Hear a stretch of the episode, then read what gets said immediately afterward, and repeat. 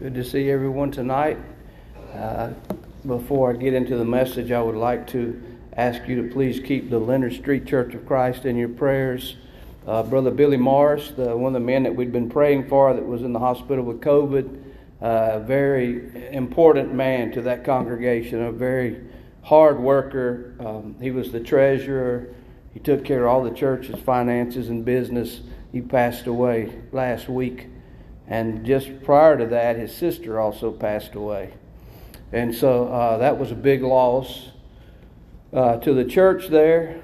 But uh, he had told several people when he first got sick if it was the Lord's will, or if it was the COVID did get the best of him, he was ready to go be with the Lord because he had lived a faithful Christian life. And his wife uh, passed uh, a few years ago, and he said he'd get to be with his wife again. And so uh, let's keep that congregation in our prayers. That was a, a big hit. And so they've got others that have been sick with COVID, some that are out.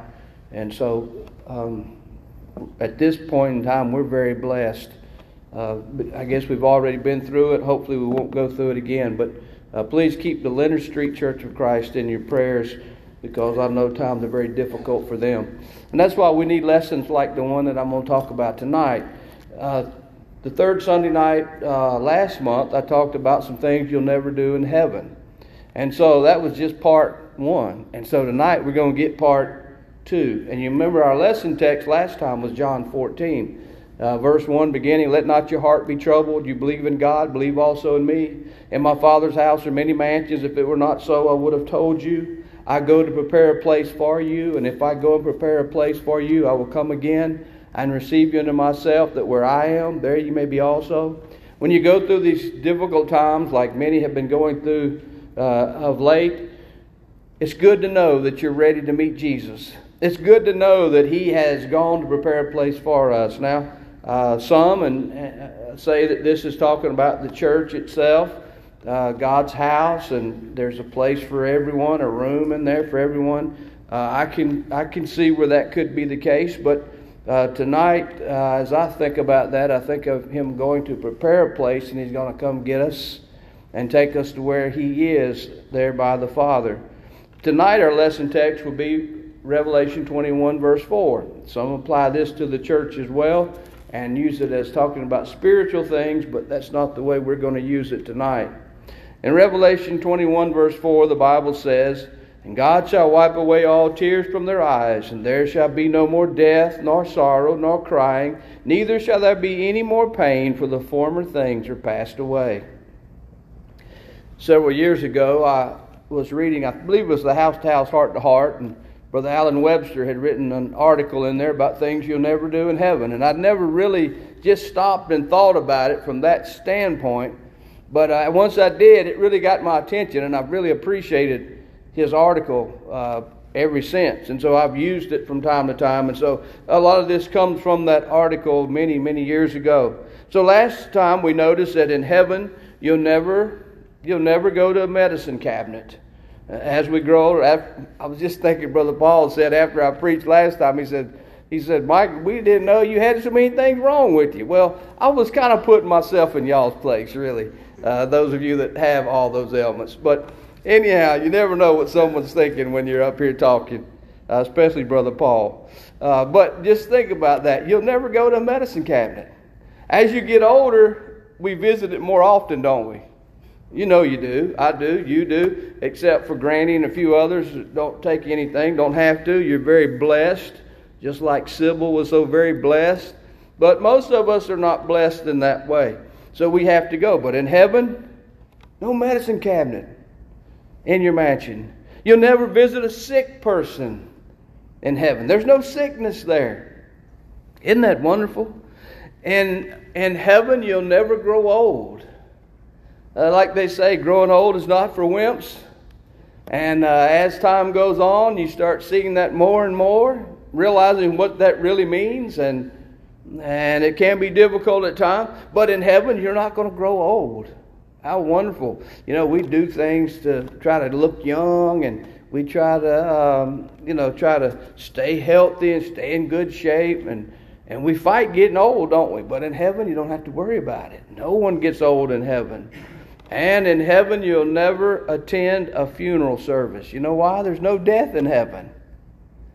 Death just tears me up down here. I know death is good for us because if we never died, just think first of all, the earth would be overpopulated. And then what about disease and sickness and, and starvation and the things that would go on? So, not only that, if we didn't die, we would miss out on what God has for us in heaven. So, so death is really a good thing, even though it is a hard thing. It's very difficult, but it's very necessary. And so we spend a lot of time going to funerals of those that we love and family members and all friends and members of the church. But in heaven, no funerals. Tonight, we'll notice four more things that you'll never do in heaven. Number one, in heaven, you'll never shed a tear.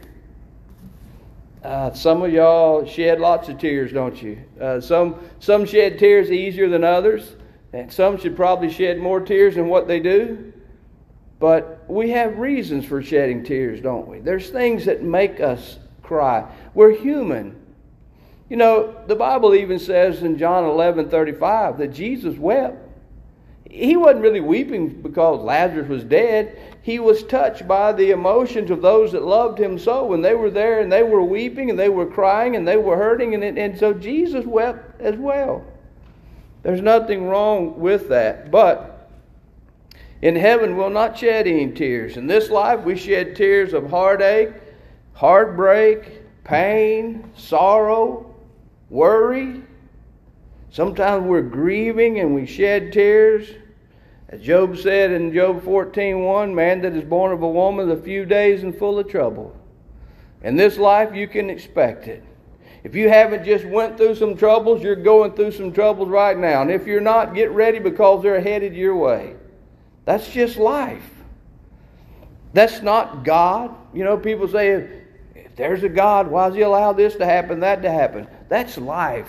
It's just the way it is. Because man sinned, when sin entered into the world, all these troubles came with sin. It's man's own doings at the very beginning. But in heaven, there'll be no sorrow, there'll be no heartache, no heartbreak, no crying, no pain. We'll not shed any tears up there. As we find in Revelation chapter 21, verse 4, the Bible says, "And God shall wipe away every uh, all tears from their eyes." And you read a little further, it says that neither there be no sorrow, neither crying, because those former things will be passed away. Those are things of this life, not the next life or the hereafter. Number two, in heaven you'll never turn on a light. Think about that. In this land, there is much darkness.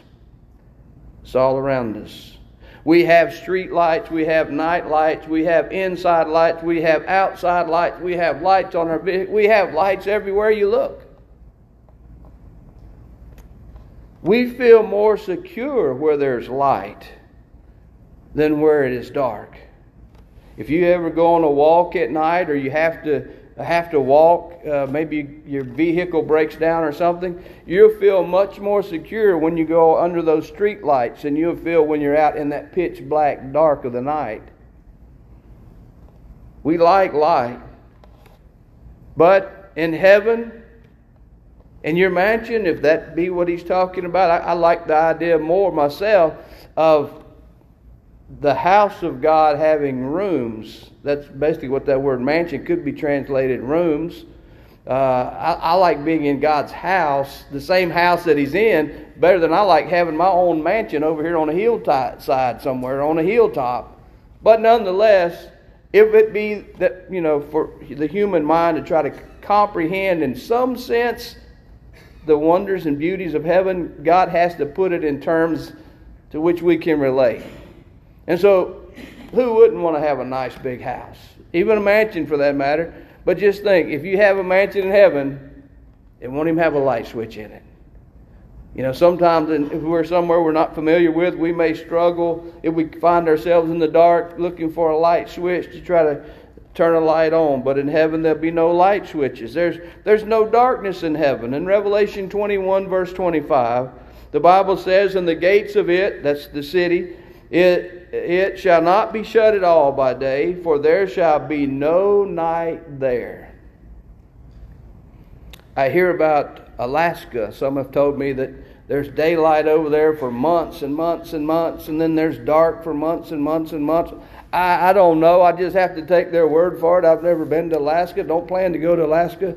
but I've thought about what would that be like to have all that time of darkness. You know, sometimes the winter is bad enough when it's like dark and dreary. And you know, when the spring starts coming, the light, there's more light, and things start turning green, and little critters start hatching out and being born. And that's a good time after you go through that little dark season. But in, in heaven, it's not like that. There's no darkness up there. In Revelation 22, verse 5, John wrote, And there shall be no night there, and they need no candle, neither light of the sun, for the Lord God giveth them light, and they shall reign forever and ever. In heaven, there's, there's no need for the sun, there's no need for the moon like there is here on earth. There's no need for candles. There's no need for night lights. There's no need for street lights. Because the Bible says in Revelation 21, verse 23, and the city had no need of the sun, neither of the moon, to shine in it, for the glory of God did lighten it, and the Lamb is the light thereof. And so, God and Christ, their glory, you want to talk about some glory, their glory is so bright that that's all the light that we're going to need. No light switches in your mansion in heaven. You have the glory of God and His Son, Jesus Christ. In heaven, you'll never lock the doors of your mansion. Oh, down here, we live in a pretty wicked world, don't we? Some areas are far more, far more wicked than others. Some are far more dangerous than others. I remember when we moved up to Memphis in that area, I was not used to anything like that whatsoever. All of my life, we just left the doors unlocked, windows unlocked, our belongings just everywhere. No one ever stole a single thing from us. 36 years of my life, I don't know one thing that was ever taken from us. But I learned very quickly it's not like that everywhere. And I doubt it's like that where I grew up. Now, that's been a while. Many years ago, one could go to bed with unlocked doors, unlocked windows, not have to worry about anything. I don't believe that would be a wise idea today. Every night, the news broadcasters tell us of those who have been robbed and raped and beaten the night before when I was up around the Memphis area, it was happening in broad daylight. Women being raped and, and people being killed in the daytime. Unbelievable. We must use locks on our windows today, deadbolts on our doors, and sometimes even alarm systems. And in some of the gas stations and stores, you'll see bars in the windows in areas that are really bad to keep thieves and robbers out. But your mansion will be in a land of peace. There will not be any need for locks or deadbolts or alarm systems in heaven. That peace that we pray for. You know, we pray for world peace, but it's not going to happen. We want world peace, but as long as people are in this world, they're not going to all get along. Those people in the Middle East, they're going to be fighting till the Lord comes back again. But we should pray. We should pray for those good people that are in harm's way over there, those that are being mistreated, mutilated, things of that nature. We should continue to pray. We want peace. We want peace everywhere, but we're not going to get it everywhere down here. But we will in heaven.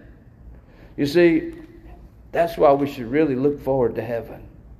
Because in heaven, there will be no robbers, there'll be no rapists, there'll be no murderers, there'll be no thieves. They won't be in heaven. No wicked people will be there.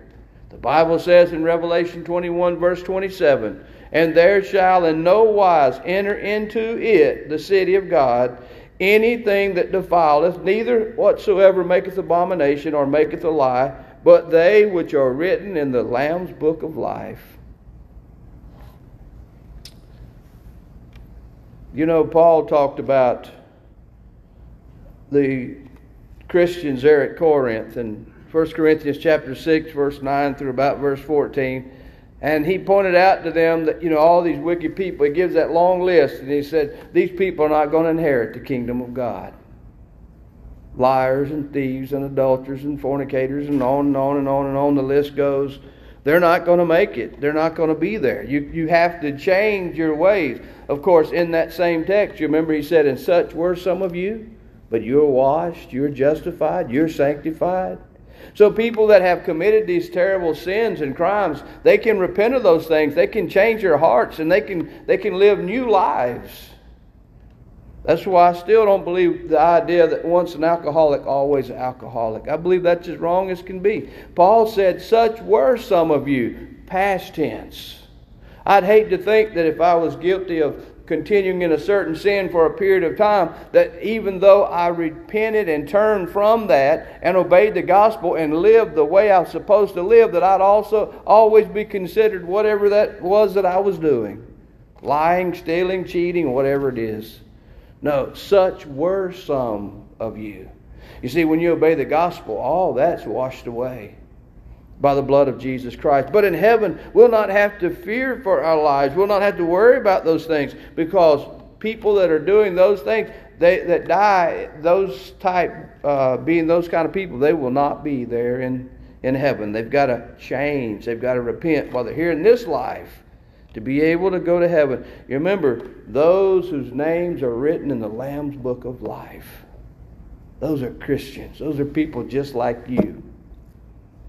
You know, I know without a shadow of a doubt that I can trust every one of y'all with anything I own.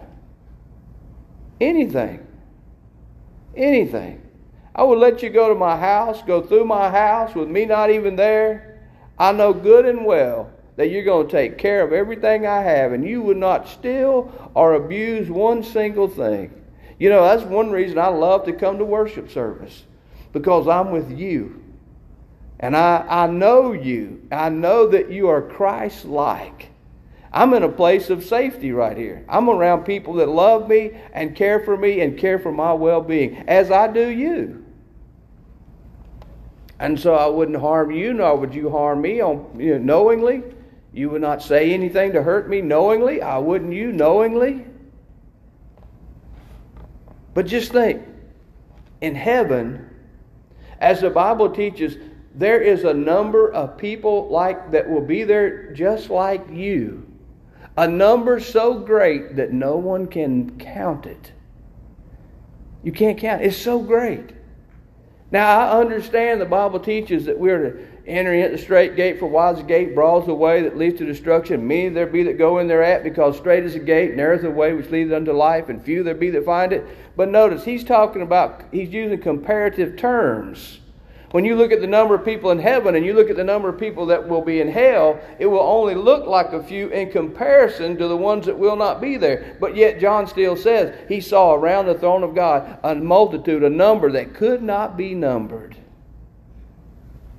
Can you imagine living in a land of peace where we're all together with the faithful, the redeemed of all ages in that heavenly city? You won't have to worry about thieves and robbers. You won't have to worry about locking your doors. You won't have to worry about having a gun for your safety or protection. No, no. But this may be the this may be my favorite right here, and that is you'll never face a temptation in heaven. You know, we face temptations daily in this life. Well, because the devil is busy, he's at work. His workers are busy, they're at work. As Peter said in 1 Peter 5, verse 8, he said, Be sober, be vigilant, for your adversary, the devil, as a roaring lion, walketh about, seeking whom he may devour.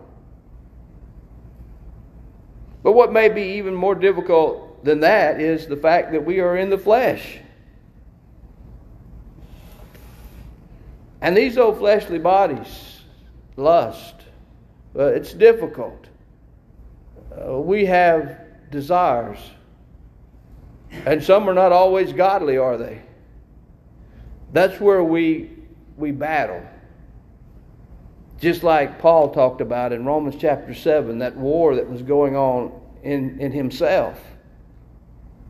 And he, he talks about when he wanted to do good, he didn't, and when he, you know, just back and forth, back and forth. Isn't that something? When I read that text, when I read that passage, I think, man, he's got to be talking about me.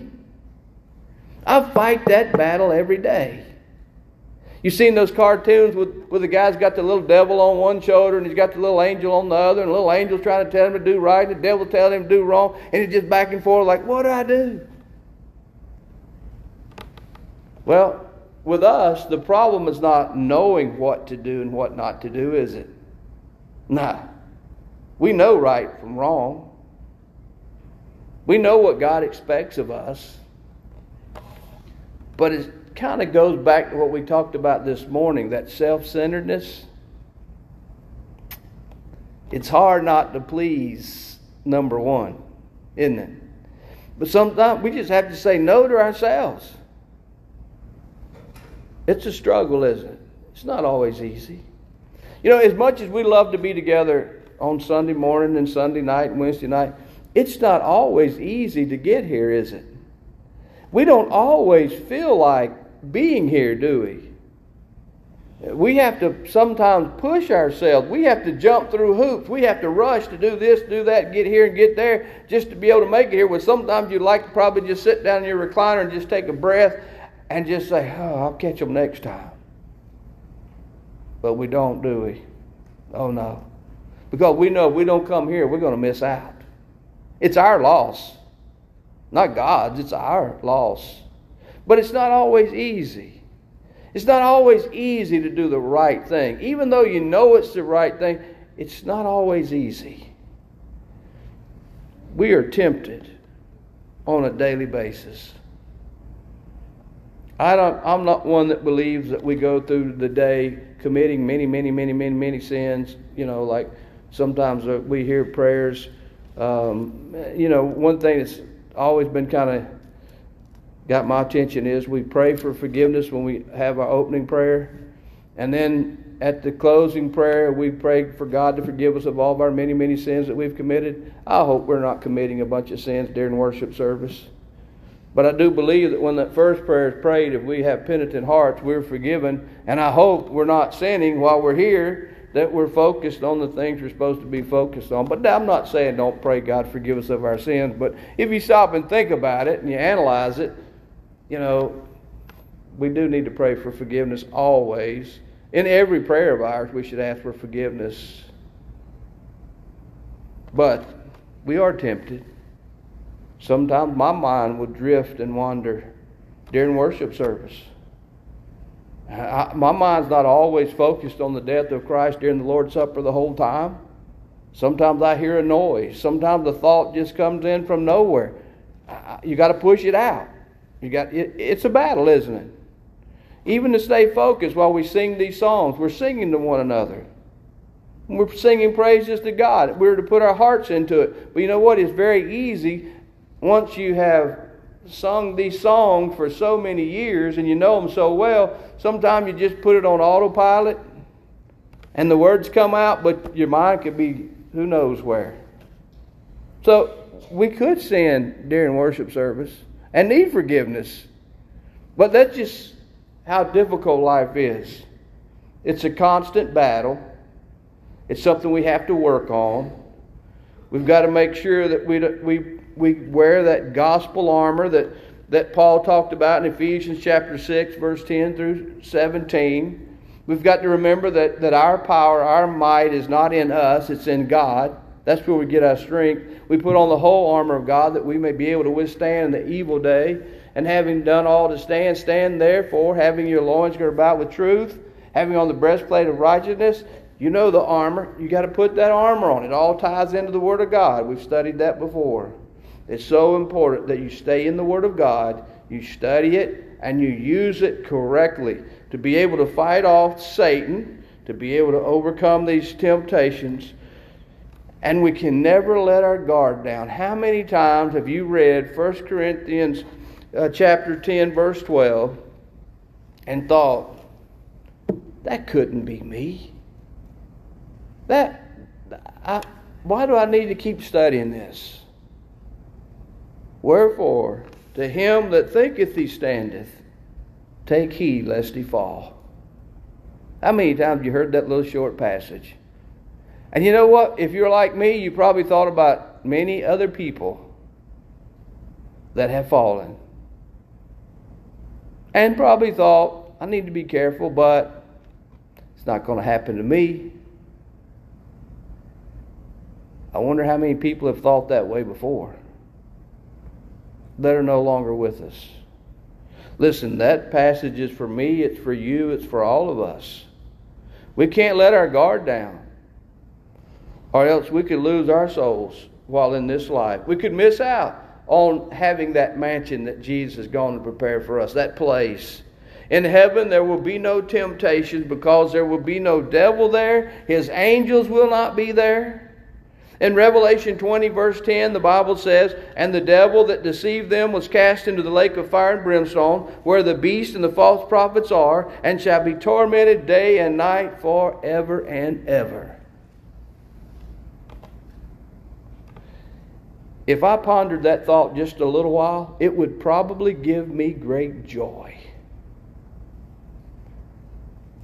To think of the one that has given myself and you and our loved ones and our brothers and sisters in Christ, our neighbors, so much trouble.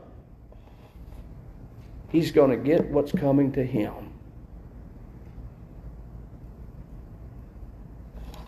In Matthew 25, verse 41, the Bible says, there the judgment scene, Jesus is on his throne and he separates the sheep from the goats. Then shall he say also to them on the left hand, the goats, Depart from me, ye cursed, in the everlasting fire prepared for the devil and his angels. Hell was prepared for the devil and his angels. John says so. But all those who let their guards down and let the devil get a hold of them and snare them and deceive them and lead them away from safety will also be cast into that same place. I feel like I've lived with the devil long enough. What about you? I want to go where he is not. When we think about heaven, it just sometimes seems a little too good to be true, doesn't it? but it is. Words cannot even begin to describe the beauty and the glory and the wonders of heaven itself. And just think Jesus went and prepared a place for you and for you and for you and for you and for me. It's ready. The question is, am I ready? Are you ready? Because that time is coming. Oh, I'm so thankful that there will be many of the things that I dread and that I hate that I that I deal with down here that will not be in heaven. So our goal must be